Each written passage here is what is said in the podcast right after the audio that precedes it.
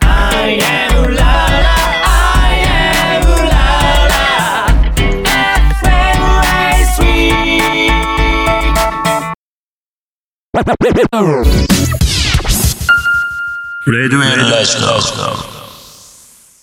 こんばんは、川端龍太です。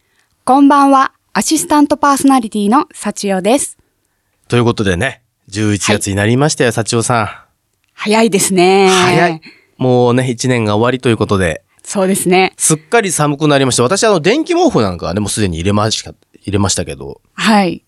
幸男さん入れました。どうでも いいわ。で、あの、外の景色の色ね、だいぶ変わってきましあて、紅葉出てきましたね。紅葉出てきて、秋といえばね、まあ味覚もさることながらですが、はいあの、マリーゴールドとか、お、季節のお花です。はいコスモスとか、はい。ね、あと、ケイトあ、ありますね。あの、もふっとしたやつ。系統のもふもふした。あの、放棄になるやつね。 まあ、綺麗な季節となりまして。はいい。ろいろ見てみたらですね、全国各地でそういったいろんなイベントあ、やってますよね。コスモスとか。とかやってるんはい、で、やってます。ぜひぜひね、あの、晴れた日なんかを行っていただいたらいいんじゃないかなと思いますけどね。だから私も久しぶりにあのカメラ持って、はいやっ。ぱ景色をね、撮りに行こうと思ってあます。カメラ、あの、趣味でやられてるんですかほんとどうしようもないぐらいの趣味ですけど。。写真見せてくださいよ あ、いいです、いいです。今度アップしますね、今度。はい、アップしてくださで、いほ。ら、幸男さん、あの、先月、ラジオでもね、お話しされてましたけども、はいあの、東池袋のはい。エトワール・フィラントはいさんに出展されたということで、はいで、いろんな反響があったということなんですが、はい。いかがですか、その後は。そうですね。あの、エトワール・フィラントさんで、えっと、写真をアップしてくださったりとかもしてるので、結構反響があって、あの、一番人気の、はいあの、ポンポンパールピアスっていうのがあるんですけど、おーはいそれが結構反響があるみた いで、はネーい。ミングがまたいいですね。かわいいですよね。ポンポンパール。ポンポンパール。 うん、ちょっと覚えやすいネーミングにしてるんですよね。確かに。あじゃあ、ホームページ見たときにアップされてる写真は、幸男さんのもあるのかなえっと、インスタで。あインスタの方かそうなんですよ。SNS は基本インスタみたいですね。あはははお店の宣伝は。あ、そうなんですね。はい。一応なんかホームページもあって、写写真がいくつかあったんで、あはいこれどれが社長さんなのだと見てたんですけど。あ、そうですね。あれは違うのか他の作家の方も出展されてるのはではははは、その中の一部に私がいるっていうな形るほなどので、ね。もしかしたらあれですね、リスナーさんも言ってるかもしれないっていうねはい。ぜひ、あの、行った際には感想などを、あの、お便りでいただけたらとってあも確かに嬉しい確でかにす。確かに確かはいに。あれは、期間はいつまでなんですかずっと期間出展さは、れてずるんですっとかとりあえず今のところ出店予定にはなってますね。そうなんですね。なんかはい前回私なんかイベントでやってんのかなと思ってたんですけど、ああ、イベントではなくでて、えっ、と、ずっと常時を行かせてくださってます。どうですか、はい季節ものとかおすすめのものがあれば。季節もの、今の東池袋さんの方は、はいそのデニムのアクセサリー中心に置かせていただいてるんですけれどほうほうほうほも、横浜の元町の、横浜でやってんですか今の2箇所 に置かせていただいてて、はい。ロチェス・デテさんっていうブティックのお洋服屋さんがあるんですけれども、そこには、あの、クリスマスリースも置いてます。今。もうそんな季節ですか。はい。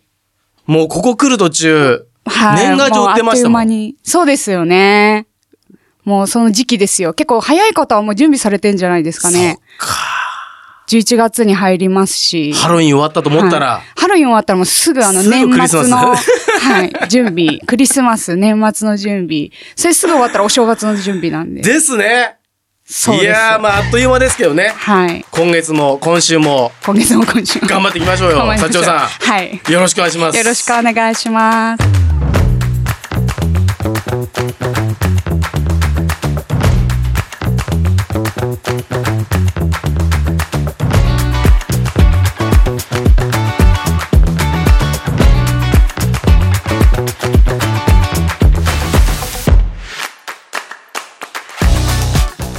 改めて、こんばんは、川端龍太です。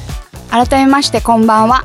アシスタントパーソナリティの幸代です。はい、11月7日火曜日ですね。みんなとつながるラジオとラジコ。この番組はジャンルに関係なく、万物の一点のものにスポットを当て掘り下げていく情報バラエティ番組です。アイウララ FM より今夜もお送りいたします。ということで、社長さん、はい。今週のスポットライトはですね、エルトゥールル号えの秘密に迫りたいと思い ます。エルトゥルエルルトゴ。ゥールル号。エルトゥルルゴ。これ口が回らないです簡ね。単に言うと軍艦の話なんですけど、ああ。絶対ね、女性は興味ないだろうっていうネタをあえて持ってはきいました。。もう言われた瞬間にハテナがいっぱいですね。ですよね。はい。で、これ、実はオスマン帝国時代時代の軍艦なんです。エルトゥールル号って。はい。で、なんでこれを持ってきたかというと、オスマン帝国って現在のトルコ。あ、トルコ。ですねトルコはわかります。トルコわかりますよねトルコわかりますトルコの前がオスマン帝 国。まあ教科書的にはオスマントルコ、あオスマントルコ帝国って書いてあったりしますけど、で、トルコがはい。建国100周年なんですよ。へえ。ね、あんまり知らないでし知ら、全然知らなかったでょ。す。ものすごいニュースなことなんだけど、はい結構みんな知らないんで。はい。で、そのトルコと日はい。本が友好的になったきっかけになったのはこのエルトゥールル号っていう軍艦なんですよ。なんです。そうなんですそうね。なんです。なので今日の回はですね、まあ、はいある意味結構スペシャルな回でね、でやっすていね。きたいと思います。はいそして、えー週を、週替わりでね、お届けするパーソナリティによるオリ、よりパーソナリティによるオリジナルコーナーは、来週の今夜はですよ、恋愛哲学法法華経。はい。ですね。 をお送りいたします。えこのコーナーはですね、世の中にある恋愛哲学を引用して、はい。男女で紐解いていこうというコーナーです。今宵もですね、幸代さんと様々トーク繰り広げていきたいと思います。それでは1時間最後までお付き合いください。みんなとつながるラジオとラジコ。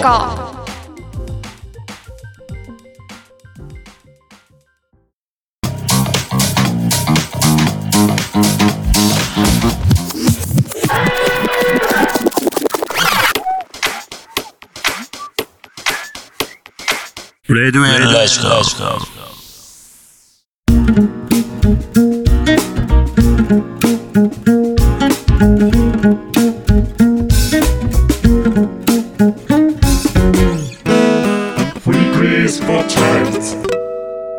今週のスポットライト。今週のスポットライトはエルトゥールル号です。エルトゥルルゴ。エルトゥールル号。これ、トルコっはていい。う国のね、トルコの船、トルコの船。船、軍艦なんですけど、はい。このエルトゥールル号、まあ日本とトルコって割とこうすごい友好的だな、みたいな。はい。聞いたことありますね。ありますよね、はいなんかすごい仲いいみたいじゃ仲ん、いみいたいな。みたいな。はい。うんなんでなんだろうな、みたいな。うん。物事にやっぱりきっかけ必ありますよね。ずあるじゃないですか。はい。そのきっかけとなったのが、このトルコの船のエルトゥールル号っていう軍艦の話なんです。そうなんですね。そうなんです。で、うん日本人はね、あんまり知らない。知らないですね。知らないですよね。友好関係があるぐらいしかわからないですね。ねこのエルトゥールル号の話はですね、トルコの学校の教科書に載ってるんです。すごくないですか すごいでしょすごい。な日本には載ってないのに、載っトてないんですよルコには載ってる。ですごい必ずこう学んでいくような内容なんで、うん。トルコの方に日本の首都とか聞くとね、わかるんですよ。えー、すごいでも日本の人にトルコの首都どこですかってわかんないです。わかんないです。あーわかんえ、ないイですスタンブールだっけみたいな。そうそれ私昔の時代だろみたいそう、な。私もイスタンブールだけって思いました。 今はアンカラっていうところが首都ですけどね。あ、そうなんですか。はい変わりましたけど、そう、アはンいカラ。です。で、このエルトゥールル号の話なんですけど、はい。事の発端がうん。 1887年。はい。今から136年前。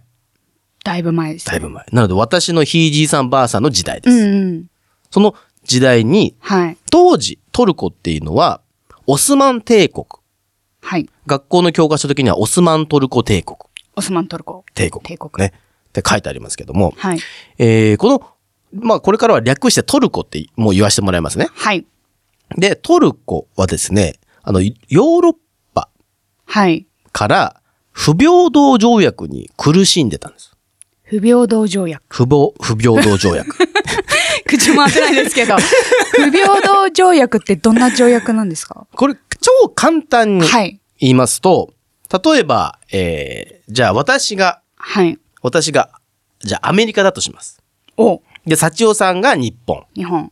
うん、日本。ジャパンジャパンですねジャパ。ンで、アメリカがはい。日本に対して、石油をこれだけ買えと押し売りですか言ってくる。言 って。で、日本からは何も買わない。えー、買ってください。 ですよね。なります。これが不平等な条約です。ですよね。アンフェアですね。アンフェアです。で、じゃあ、平等な条約って言えば、じゃあ、うんアメリカから日本は、アメ、あの、石油をこれだけ買ってくれと。はい。その代わりに、日本から米をこれだけうちが買う。いいですね。いいですよね。いいですこれはいい関係いいじゃない関ですか。係性。ただ、当時のおトルコはですね、不平等条約はい。にめちゃめちゃ苦しんでたわけです。辛い。辛い。辛い。もう買わされてばっか りみたいな。ばっか出費しかないやん、みたいな。り。ですね。 そんな状況。なるほど。で、そのお不平等条約に苦しんでたトルコ。はい。日本もうん。明治維新後、はい。同じような状況だったんです。辛い、日本も。辛いです。日本もね、開国しました、明治維新で。はい。いろんな国とね、外う交、んよろしくお願いしますってやったら、もう 買え、買えばっかり言われするわけです。えーってなりますよね。みたいな。 かわされてばっかりいるみたいな同じですそね、う状況が一緒。同じやん、トルコ みたいな。うんうんっていうことで、トルコと日本が、はい。私たちはうん。平等な条約を結んでいこうよと。あ、なるほど、そういう、それで、うんトルコと日本は、まあ、うちらは、そういうのなしで、そう一緒に、こう、ウィンウィンな関係でウィンウィいこンな関う、係みたいなことですやっかて。っていうのとな、るほど。あとは小松宮昭仁親王殿 下はい。ですね。小松の島、あ、聞 きの、言えない。小松宮昭仁親王殿 篠殿下下。ね、がトルコはいを訪問されてたんです。あ、あの、その条約を結ぶ前から訪問してたんですかあ、そうです。条約のお話。ああ、はい。えっとね、ふこの時条約、平等条約自体まだ結んでないんですよ。やってこうよっていう話。あ、話で。で、そのためにも、お小松宮昭仁親王殿下もトルコに訪問されてたんです。なるほど。で、よその国からすると、やっはぱい、ご皇室、うん。わかりますご皇室って天皇陛下とかお天ね、皇その、はい宮家の方々とかが、いらっしゃるって、すっごいことなんですよ。すごいことですよね。だって、あの、荒人神って言われてるぐらいですから、よその国ではね。荒人神。そう。生きてる神様。あ、神様。うん。現世に存在する神様っていうのが、日な本るほど。のご皇室の立場なので。はい。で、そんな方がトルコに訪問してくれたと。はい。じゃあ今度は、トルコ、うん私たちが、日本にお礼をしに行こうじゃないかと。ああ、なるほど。まあ、来てもらったか来てら。もらうから。あの、川、その、お礼とともに。それとともに行こうじゃ ないかと。ね。繰り返してるだけやん。 で、それでトルコが、はい。当時飛行機なかったんで、あ、そうですね。ね船の時代です船かのら時代ねで。す。じゃあ船で行こうじゃないかと。お、な。お、 そこの船に選ばれたのが、エルトゥル、トゥールル語。な、言えなうい。ーん、そう。 エルトゥールル号。エルトゥールル語。これトルコの船ですね。はい。ね、選ぶわけです。なるほど。で、ただそれちょっと問題があって、うんはいあの、トルコのエルトゥールル号がですね、20年もの。あら。ちょっと古め結構古めですねし。かも当時なんでね、あの、木造、木でできてるわけです。ね、木造ね、ちょっと危ない。危ない。。危ないい。で、水蒸気で、ね、しっぽしっぽ。うん昔ですからね。昔で石炭を一生懸命入れくべてて。石炭くべるって言い方もちょっと 久しぶりにしたな。なんそう、か。くびるって久しぶりに私も聞きましたねくべてね、しっぽしっぽ行くわけですうよ。ん。で、えー最高速力がね、10ノット。 10ノット。えー1ノットがだいたい1.852なので、はい。キロに直すと、お約19キロです。 19キロ遅 い。そこら辺走ってるロードバイクの方が速いだろうっていうね。本当ロードバイクの方が絶対だ速っいてですよ。原動付き自自自転車、原付き原付き時速ね、30キロですから。原付きより遅い。原付より遅い。も う、すごい時間かかっちゃう。すごい、まあ、そんなような時代です。はい。で、そこで、あのね、あのーその、エルトゥールル号に656名が乗るんです。すごい人数ですね。すい。ごい人数。まあ、どれぐらいかっていうと、あの、島根県の中之島っていう島があるんですけど、はい日本の離島ですね。うん。そこに住んでる人口はだいたい600名なん で。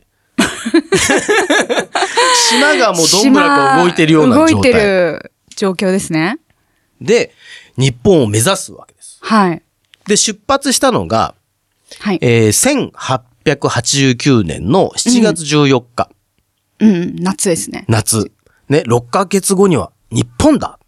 半年トルコの人たち思うわけです。半年後には日本に着くぞ、とはい。で、イスタンブール、まあ、当時の首都ですね、イスタンブールを出港。ポーンっつってね、出港するわけです。レッツゴレッツゴーー。するレんッです。ツゴー。ただね、トルコかはらい日本まで長い道のりなんですよ。長いですよねね。トルコの人たちもね、いろいろ船に乗ってる時に、いろいろ大変な思いするんです。座礁したとかね、はい船壊れたとか、ありますよね。風が無風すぎて、石炭くべないと動かねえじゃないか、頬張ったって風がねえぞ、みたいな。え、今日全然動いてません。動いみてたいまな。しせんみたいな。どうします石炭くべようみたいな。ょうがないって言って。 隊長、石炭がもうなくなりますみたいな。なんだってありまとか言っすねて。ねえじゃあちょっといろんなあります港を経由しながらね、ああ。食料補充して。そう、食料とかもどうすなるのかなと思っちゃいました。イスタンブールからはい。各港をこう経由しながら一応ね、こあうあ。給油したりとか。まあ、給油ではないか。 まあ、給、牛タン牛 タン、牛タンしたりと牛牛かタンみたいな、食料をねうん、あ と、まあ、負傷したらなんやかんやとか。はい。こう経由しながら、でも地図で言うとね、こう、わかります地図で日言うと本こうやって、イスタンブールはいここですよね。はいサッチョンさんから見て。はいこそうですね来るわけです。こう、こう、こう。日本で言うと南の方からこうね、上がってこう。上がって。回ってくるわけです。はい。ねわかりますよ。なわんとかなります。わかります。沖縄の方からこう来るってことですよね。そうそうそうそうそうそうそうそう。はい。で、そうやってこう来ると。うん。で、いろんなね、トラブルもあって、はい。到着がなんとですね、1890年の6月7日。あれあれ半年以上経ってる。そう。半年だったのが、うん約、あ、約じゃない、11ヶ月かかっちゃったんです。もう一年。約1年ですよ。長かった。もうトルコの人たちもう疲弊しまくり ですよ。いや、そうでしょうね。もうくったくたですよね。ねえ。途中ネズミもいっぱい出たりとかね、いろんなことがあって。あーネズミとかも出出る、出ますよね、食料とかあるし。このネズミのね、駆除方法もね、このエルトゥール号内で起こった駆除方法も面白いんですけど、はい。ちょっと今日は時間の関係でね。そうですよね。それ話すと長くなりそうな気がするなと思って今聞いてました。 お察しの通りでござい ます。で、それでいろいろね、トルコの人たちも頑張ってね、うん約1年かけて、日本の横浜港に入港するんです。いやー、おめでとうございます。やっと。やっとですよ。やっとですね。 1年。間の船旅って。長い。しかもなんか昔だからあんまり娯楽とかなさそうだし。ねねえ。ないんですよ。船の上ですから。あっても、あの、軍楽隊って言ってね。ああ、は軍いの。音楽、はい。鳴らす人です。軍の所属の。。はい。ちょっとこう、み楽器弾いて そうそう。うんよほほほほほほほほみたいな。ワンピース、ワンピース。 先生乗せて、まあ、どんぶはらいどんぶらこうね、シポシポシポシポしながら来た。はい。で、日本に到着しました。無事、うん明治天皇にも謁見を済ませるわけです。おー果たしましたね。果たしました。はい。よしと。で、はいで、その、おトルコの人たちもね、あの、明治天皇からもう、本当名誉のある勲章をいただいたりとかして、これでようやくね、はい。国の誉れとして俺たちは帰れると。ですね。ただ、船のメンテナンスとか、うん。体調管理とか、いろいろね、トルコの人たちがあるんで。疲れもあるでしょうしあるんでね。。 3ヶ月間日本に滞在するんです。はい。ちょっと短い気もします が。3ヶ月もうちょっと1い年かけてきたらね、そうまなんあ1ですよ。年間ぐらいは、ねえまあ半年ぐらいは、と思いますけどねでも3ヶ月。はい。ね、やっぱり天皇陛下のいただいたお言葉とかもね、うんトルコに持って帰って。う伝えん、なきゃいけないそうですよね。いろんな使命がある確かに使命があるから、そんな長いはできない感じですね。できないながらも、醤油に刺身つけて、うんめえとか、ふぐうんめえとねか、って。芸者すげえみたいな。相撲すげえみたいな。いろんなあの、日本の文化に触れたってことですよそうね。そう、触れても感動しまくるわけですよ。そうですよね。中にはですね、うんあの、天皇陛下から勲章を授与されたヌレッティン少尉。ヌレッティン醤油。少尉。その船の中、エルトゥールル号の船の中では、うん2番目に偉い人。あ、はい。そのヌレッティン少尉はですね、なんと芸者の真由美とえ恋に落ちるんですよ。あら。恋に落ちちゃいましたか、恋3にヶ落ちちゃ月いで。ました3ヶ月で。3ヶ月で落ちる恋もあるんですね。ね、恋にあの、時間 はない。いいこと聞いた。はい。 落そちる時はの前見からすぐねうんはい。これはあなただけに特別なお茶ですってね、献茶。はい。献上するお茶って、献茶。はい献茶ねこう、お抹茶を立てて、はい。飲ましてもらって、おお、これがグリーンティーかとか、グリーンティー。すごいと。はい。感動して。感動して。はい。日本にまだまだいたいと。ね、前見と思えま、いや、思うでしょう一緒にいね。たいとかいや、思いますね。思いますよね。だって命がけできて、うん異国の地で素敵な女性とも出会って。ねえ。それでも帰らないといけないんですね。そうです。だって、幸男さんがうん国の、例えば、あの、代表者として、はい。ね、トルコの国に行って、とはい。お礼の言葉を伝えてきてくれと。はい。そうですね。ね、一年かけて船で行って。うん。言われたら、えー、どうしよう。残りた い。でも。残りたい。まあ、本音としてはね、うん。残りたいと思いますけど、うん。そうですね。いや、帰ろうってなるわけです。そうですね。め船の、ね。使命がありますから。そう使命があるから。伝える使命が。エルトゥルル号のね、メンテナンスも終わったと。はい。日本でもいろんないい思いさせてもらった。うん。ただ帰らなきゃいけないと。はい。っていうことで、1890年はい。の9月15日はい。に日本からトルコに向けてうん。横浜港を出港します。はい。秋。秋。秋前かな。秋前ですか、ね。あまあ秋か九月まあ秋入り。入りぐらいだ入ってるとこですか。日本はですよ。9月といえばどんな季節ですか、台風かなそうなんです。ですよね、うん9月ぐらいから台風始まりますからね。始まりますよね。。なので、うん日本としては、いや、トルコの人はちょっと待ってと。危ないですもんね。 9月は台風の時期やから、うん。もうちょっと延期してもいいんちゃいますみた いな。え、なんで 関西弁横浜港急なのに に。そうそう。急に関西弁。いいんちゃいますのみたいなこと言うんですよ。うんただ、その当時、うん日本ってあの、コレラうん。っていうね、ん。感染病が、流行ってたんですかものすっごい流行ってたんですよ。わあ。で、実際、そのトルコはい。のエルトゥルル号に乗っていたうん乗船員10名も、うん。コレラに感染して亡くなってたんです。ええー。悲しい。うん悲しいでしょ。ねえ悲しいでだすかね。らこれ以上いうんても、コレラに感染しても、そうですね。だって、日本に来て、トルコから来て、うん。トルコわにざわ戻ざっ来てたら、て。うん。人減ってるやないかいみたいなね。なりますなねっ。たら、それもまた大変な話ですから。ですね。なので、いや、うんいろいろね、えー、ありますけども、うんこういう状況ですので、うん私たちはトルコに帰りますと。はい。なるわけです。で、仕方なく、横浜港をエルドル号がね、トルコに向けて出港するんですけど、はい。次また補充とかあるんで、一旦神戸を目指そうと。そうですよね。うん。まあ、神戸といえばね、もうよその国とね、外交してたあ、そうですね。港町ですから、うん、港町神戸に向かおうと。うん。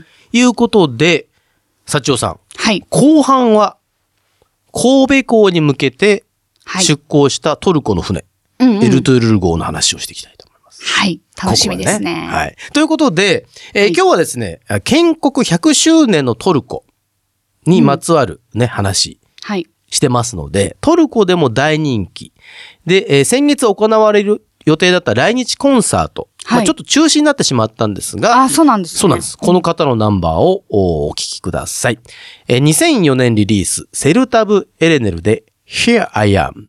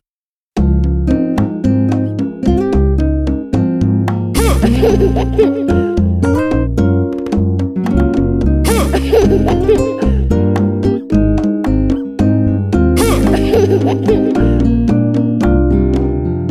Red Whale Lifestyle. お聞きいただきましたのは、セルタブ・エレネルで Here I Am でした。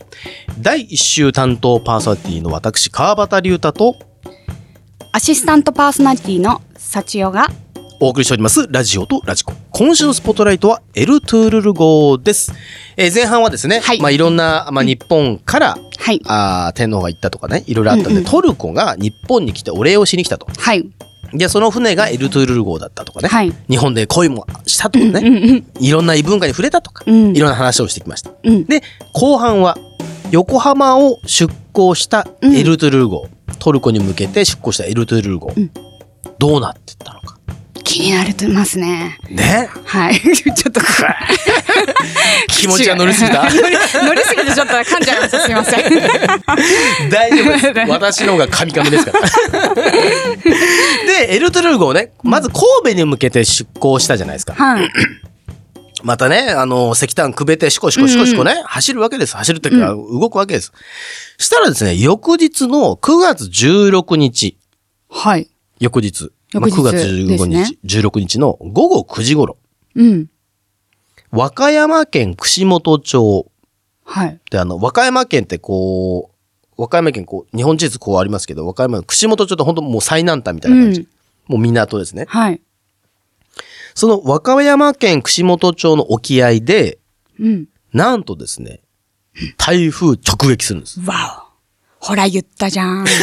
ほら言ったじゃんだから、ね、なんかそんな気がしたんですよそうだからこれ持ってきなさいって言ったのにみたいな。うん。 お母さんみたいになっ てる。言ったじゃん、台風来るよって、って。しかもこの台猛烈で、ええー。風がブワー、グワわー、ー波ザッもうパーわーみたいな。わわわわ、もう想像しただけでも、荒れまくりですもうみねくちゃ。しかも時刻夜の9時。真っ暗。何も見えへんみたいな。あーまた 関西弁ええザッパーンゴッシャンドー、ーンよ夜のみたい海な怖いな。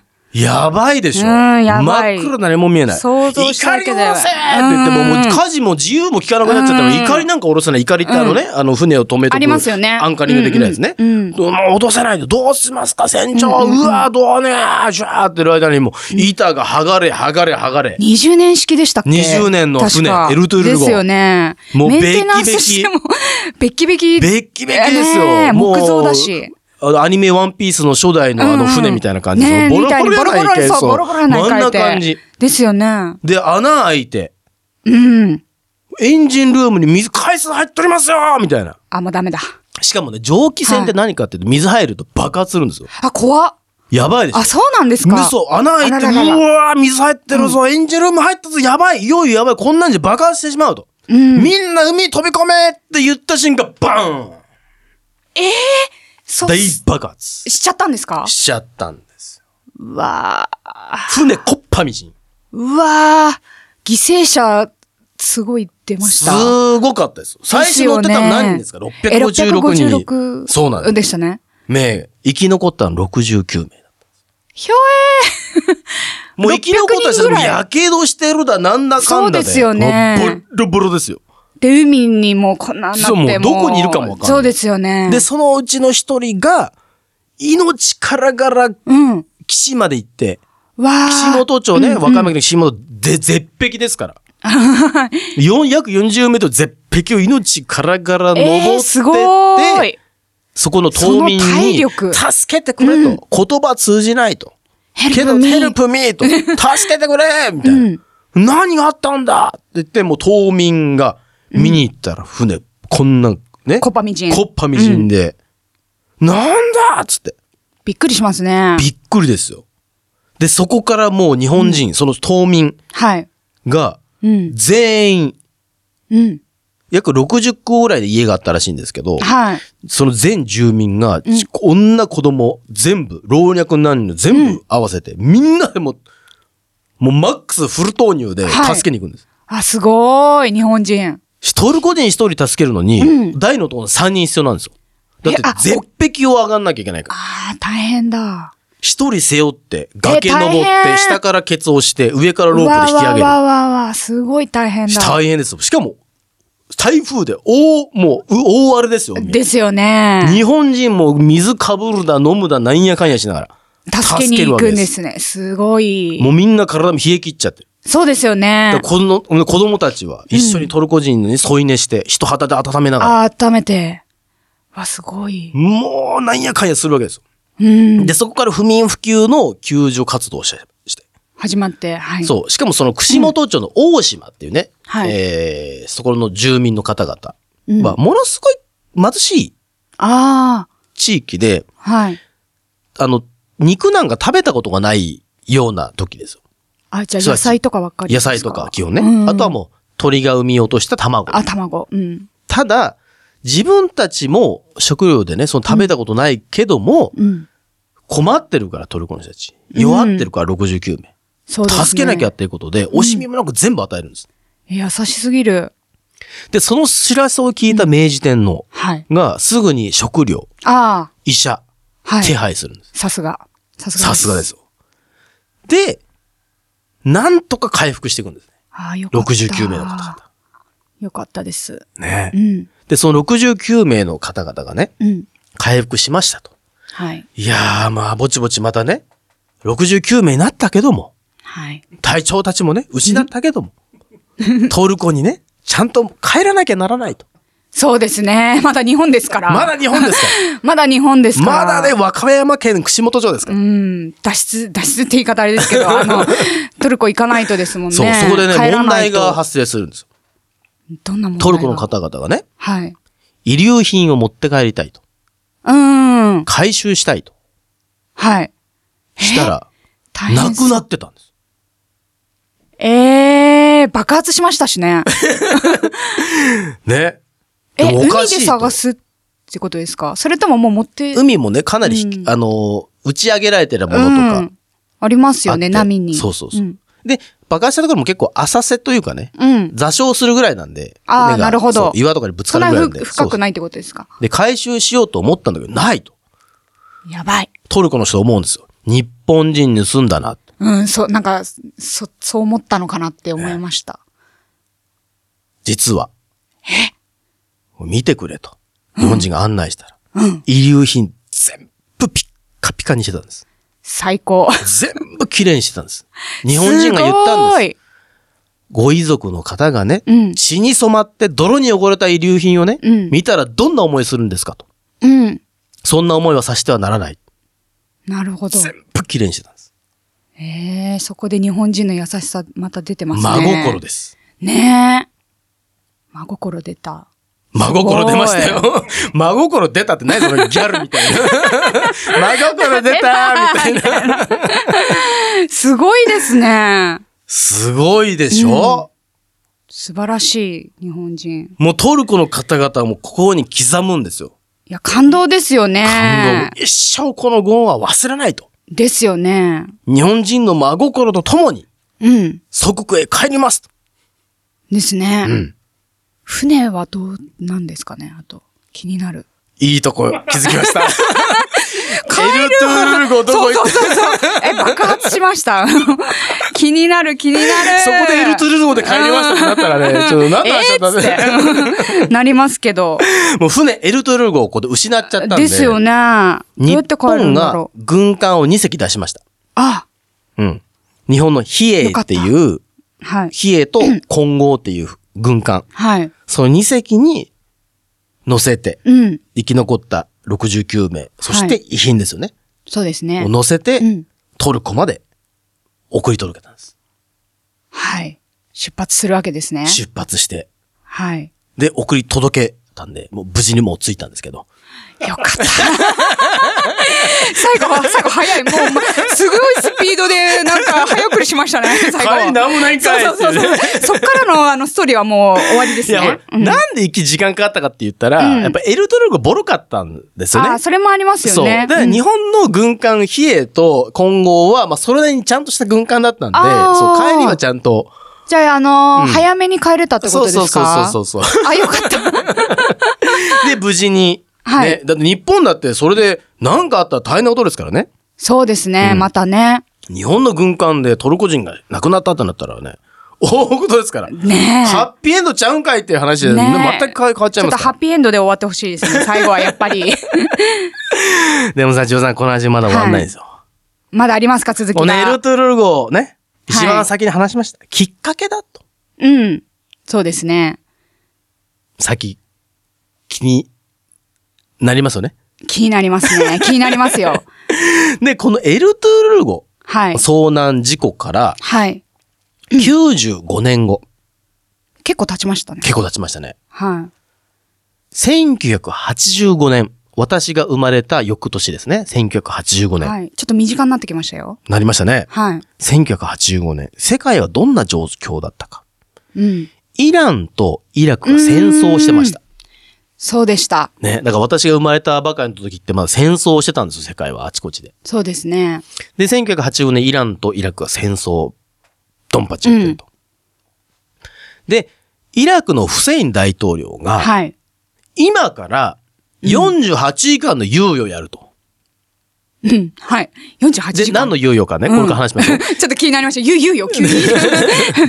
48時間、はい。ね、がタイムリミットだと。48時間を過ぎたら、はい。イランの上空を飛ぶ、飛うぶん飛行機うをん無差別で撃ち落とすって言ったんです。わあ。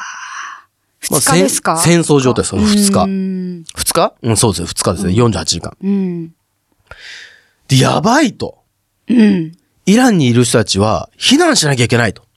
なりますね。で、そこで、はいもう、イランからいろんな人、自分たちの国みんな飛行機に乗って帰るんですよ。うん、そうですね。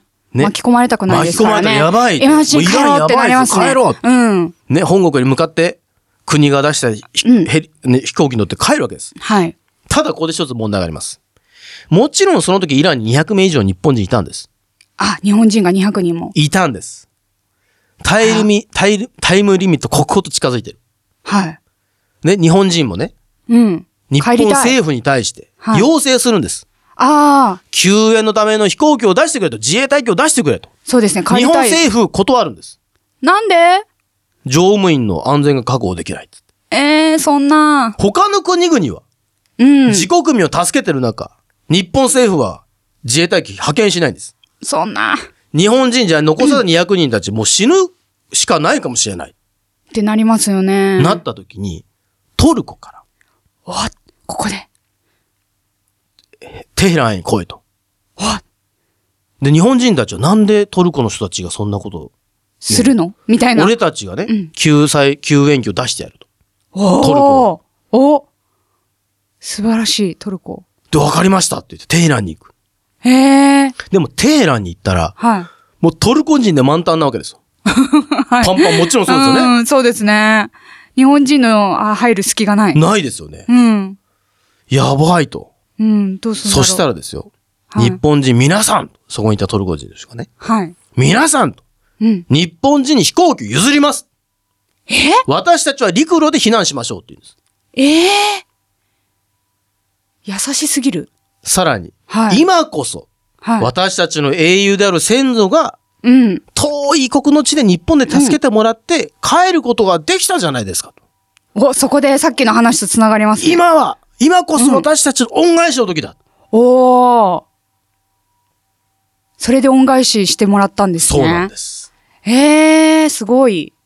だから今でも関東ね、うん大震災ではトルコが日本に、そうですねね。、エンジンジャン地震では日本がトルコに、うん。 3.1日の時でもですよ、そうですでね。一番長くトルコの方々はね、被災地にいてくれました。はい。今でもそうやって両国が助け合ってる。そのきっかけが和歌山県串本町で起こったはい、エルトゥールル号ナンパ事件だった。事故ですね。なるほど。今でもですね、トルコの消防署はい。などではですね、トルコの国旗と日本の国旗、形容されてます。えー、すごい。見てみたいですね。ぜひ。はい。ということで、今回はトルコ建国100周年、はい。おめでとうございますというのと、はあとはこれからも日本とトルコの友好が続くことを願って、はいこ。の話をさせていただきました。素敵なお話聞かせていただきました。以上、今週のスポットライトは、エルトゥールル号でした。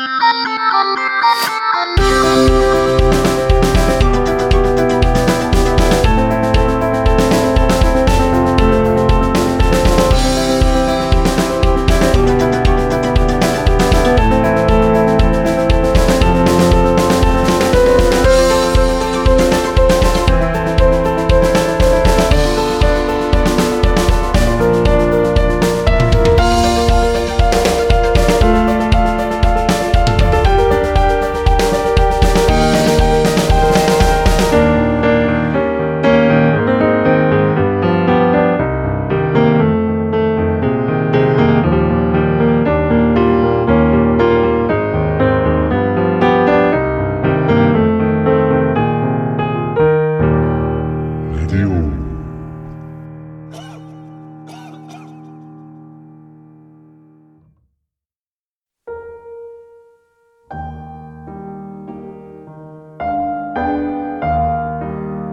恋愛哲学法法華経ここからは担当パーソナリティによるオリジナルコーナー第1週目の今夜は恋愛哲学法法華経をお届けいたしますソーニャは言った。一緒に苦しみましょうよ。一緒に十字架を背負いましょうよ。ということで、幸代さん、はい恋愛哲学、方法結教はい。ですね。これはですね、世の中にある恋愛哲学を、まあ、引用しながら、まあ、はい男女で紐解いていこうというコーナーですが、はい今回はですね、はい。えーデス、デストエフスキーのデストエフス罪と罰っはい。ていう、まあ、本があるんですけど、はい。聞いたことありますね。デストエフスキー。どうでしたっけドフトエフスキーですか ねの罪と罰。あれ、俺が持ってた本でって書いてあった気がする。まあ、ちょっとあれですけど。で、その罪と罰の中で、このソーニャって女性が出てくるんですが、はいその方が言った施設なんですが、はい。ちょっとね、これ究極的すぎる愛なのかな。ちょっとき、あのー、き、聞いてたんですけど、一緒に苦しむみた いな。そう。一緒に苦しみましょうよ。あ、でも、どうですね。ドストエフスキーでした。失礼しま した。私の本パチモンだったかもしれない。あれあれあ れ罪とパツとかかもしれない。 バじゃなくて、パカパカ も。一瞬十字架を背負いましょうねこれちょっとキリスト教のね、ちょっと宗教色も強いっちゃ強い考はいえ方なんですけど、はい。これちょっと私にはない感覚だったんですよ。うん、なるほで、ど。どういうことかっていうと、うん私、ほら、あの、飲み会でね、はい。反同棲してた女性とね、はい。えまあ今日帰るよって言ってたんですけど、まあ飲み会で、うん、今日の、ま、前の話ですけど、はい。飲み会でまあちょっと遅くなって、あの、うん家つい、着くのが2時過ぎぐらいになったんですよ。で、雨降ってて。うん、遅いです ね。遅い。遅いよね。 で、えー、朝までお外で時間潰してたんですよ。うん、なるほど。この時間に起こしてもあれだしと思って。そうですね、夜中に帰って夜も中らにって帰っていもう。そしたら3時過ぎぐらいにうん。電話かかってきて、うん心配してますよ。どこにいるっおお。てなって、いや、ち電話かかってきょた。っと近くで時間潰してるよって言ったら、うん。え、別に、ね、なんで帰ってこないのって。え、うん起こしてくれていいんだよ、全然。って言ったんです。え、なんはでい全然電話してくれていいんだよって。うん、起こしてって、起こして全然、うん全然そんな気にしないで起こしていいんだよって言われて。っうんそんなに気使わないってことだと思います。ていうことなのかな、うん、そうです。俺には全くその感覚なくて、うん。そんなん で飲み会だとホテル泊まって帰ってくんだよって俺は思うんですよ。ああ、そんな遅い時間に 帰ってガチャガチャ、ガチャガチャ、ガタガタす起るんだこったすらなよと。か思っちゃああ。ではい。う。で、これがその一緒に苦しみましょうよってね、そうには言ったじゃないですか。だかはい。らこの感覚ちょっと近いのかなって勝手に思ったんですよね。なるほど。どうですか幸代さん的にはこの、ソーニャ。あの、い一緒に苦しむとか、なんか言われると、ちょっとく、重いなって いう、なんか、感覚にはなるんですが、ちょっとねうん今、川端さんの、あの、お話うん聞いたときに、あの、その、電話、なんでしてくれないの全然起こして、みたいなのうんは、すごい共感できますね。女性側。女性側の。マジですか、いえ、だって、え、別に全然いいですね。気睡にしない眠不足じゃん。あ、いや、ぜ私は、はいあのーね、一回起きてもすぐ寝るタイプなんで すよ。私はですけど、皆さんはちょっとわからないんですよ。うんあの、もうガタガタって物音でしたら、もう起きてそのまま眠れないっていう方も中にはいらっしゃるじゃないでうすんうんうんか。うんなんで気になるから、音立てないでとかいう方もうん中にはいるとは思うんですけど、私は、あの、起きてもすぐ、即寝れるタイプなんで、うん全然起こされても大丈夫ですね、電話とか。もしそれで、えーはいじゃあ全然起こしてくれていいのにってどういう心境なんですかその、ね、物理的に寝れる寝れないっていうよりかはそうのん心境的にどんな思いでそんなこと言うんですか、いや、外で、なんかその時間潰してるぐらいだった ら、さっさと家帰ってくれば、みたいな感じ。あとは、ええー、みたいな。なんか、あとホテルで泊まるうとんか、よく満喫で、うんに、で、時間潰すとかよく聞きますけはいはいはいど、そう、お金使うんだったら、もう全然普通に家帰ってくればいいのに、とか思いますけどルねあ。そうなんですね。はい。まあ、その状況にもよりますけどね、場所とか、ああの、飲んでる場所とか、あんまり遠くて、すごいタクシー代がかかるとかだったら、もう全然まあ、安全なとこにいてくれれば、 まあ、そうそう雨風しのげればそうそうしのいでもらって、まあ、普通に帰っても来てもらえば、別に全然ひ、あの、次の日に帰ってきてもらってもいいんですけど、別に近いところで飲んでたりとかしたら、で、タクシーもそんなに、あの、かかんなかったら、別にタクシーで夜中帰ってきてもいいかなとも思いますけどね。じゃあその一緒に苦しみましょうよぐらいまではうん理解できるんですか、一緒に苦しみましょうは。十字架を背負い、いましょう よ、十字架重 いですね。十字架ってなんか、要は結すご局いその罪と罰なんで、うんそはのいあなたが犯した罪うん、もそうですね共にっていうはい。こってとなこんでとすけどですよね。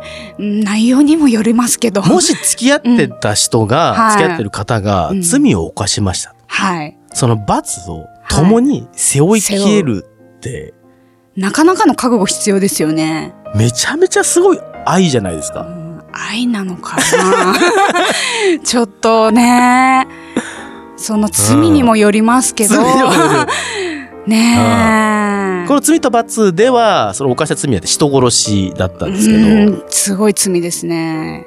一番やってはいけない罪ですよね。うん。じゃあ、例えば、その人が捕まりました。まあ、逮捕されましはいたうん。されました。じゃあ、結婚したとします。はい。出所するときに迎えに行きます。迎えに行きますね。じゃあ、割と共に一緒に十字架背負いましょうぐらいの感じじゃないですか。あと、あの、なんか面会とかあるじゃないですか。まあ、会いに行ったりとかしますね。マジか。もう結婚してるんですよね。うん。したら行けますね。 え、それどういう気持ちで行くんですかなんかそ、れで今も愛し想像でしかないですけど。実体験だったらマジで、 えーみたいな。びっくりですもんね。うん。まあ、ね、あの、頑張って中に入って、まあ、その、お勤満め期ご苦を労さ務んめ、 はい。ね、いますし、うん。まあ、心細いじゃないですか。ききっと。なんで、まあ、私は外で待ってるからね、頑張ってねっていう、まあ、まあ、ことで会いに行って、そうっすか。話したりとか。なお手紙とかも確かなんかやり取りできあーたでき気まがすすねるんですよね。うんな中ん身見で、られますけそどうですよはねい。なんで、お手紙書いたりとか。マジか。はい。 あれ共感できないですか、ここ。えー、マジか言われましたいけや、ど。そう、自分にはその感覚というか、愛というか、うんがちょっと欠落してるのかわかんないですけど、はないんでね。はい。なるほど。いや、でもすげえ勉強になりました。あ、本な当るですかそういう風に捉えるんだな。はい。まあ、また、男性と女性で、また考え方違うっていうのもあるとは思うんですけど、いや、これを聞いた皆様あれですよ、はいもう一緒に苦しんでもいいなと、一緒に十字架背負ってもいいなと思う人がもういたら、今すぐそうで結すね婚。しましょう。はい。 進めました。ということで、ここで曲いきます。えー、1996年リリース、サザンオールスターズで恋のジャックナイフ。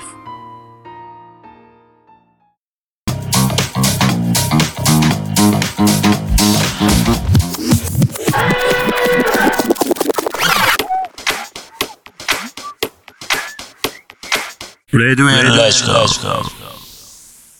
upon a time, a long time ago, there was a little girl called Bertha.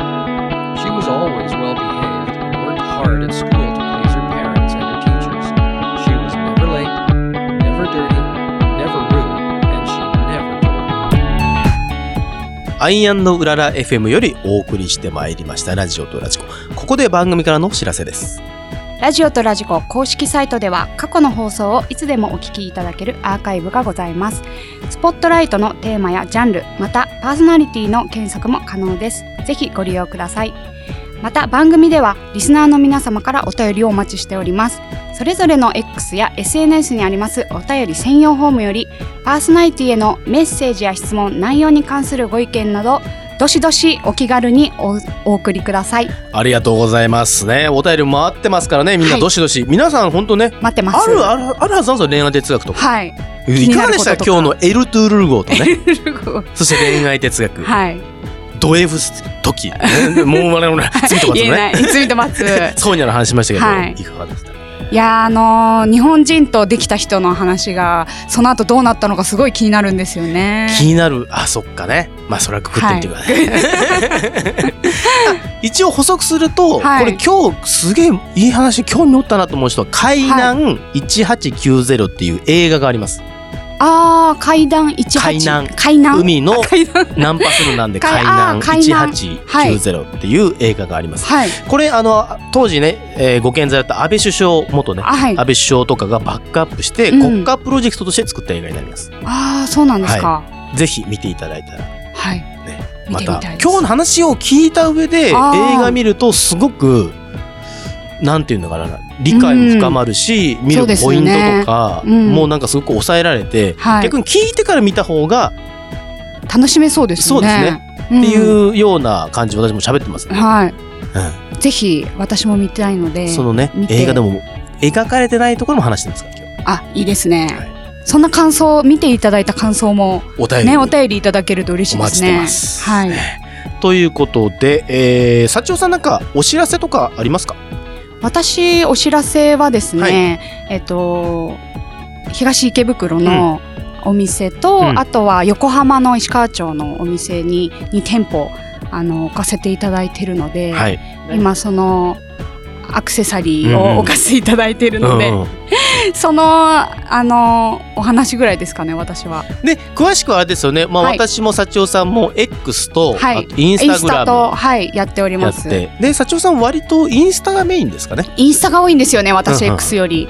なのでインスタの方からが情報が早いと思いますので、幸男さんのインスタ見るとその手作りのアクセサリーの写真がねはいい、ろいろアップされてますんで,、はい、で新そこ作からも載せてますので、あ新作もはい、そこから購入もできますからねそこははいそうですねあのリットリンクから飛んでいただければはいぜひぜひ見てもらいたいと思います、はいよろしくお願いします皆様今日の放送はいかがだったでしょうか、えー来週の放送は11月14日ですね第2週担当の小村俊樹さんと吉田修平さんでお届けいたします、えーお二人の前回の放送を聞きましたけどもあのジェネレーションギャップとい来うかましねた、興味関心の違いなの か噛み合わないところがまた私としてはすげえ面白いなと思ってね兄貴と姉貴って呼ばれてましたねそこにえっと思って聞いてびっくりし ましたなのでねあのお二人の放送も楽しみにしていただければと思います、え今夜のお相手は川端龍太とアシスタントパーソナリティの幸男がお送りいたしました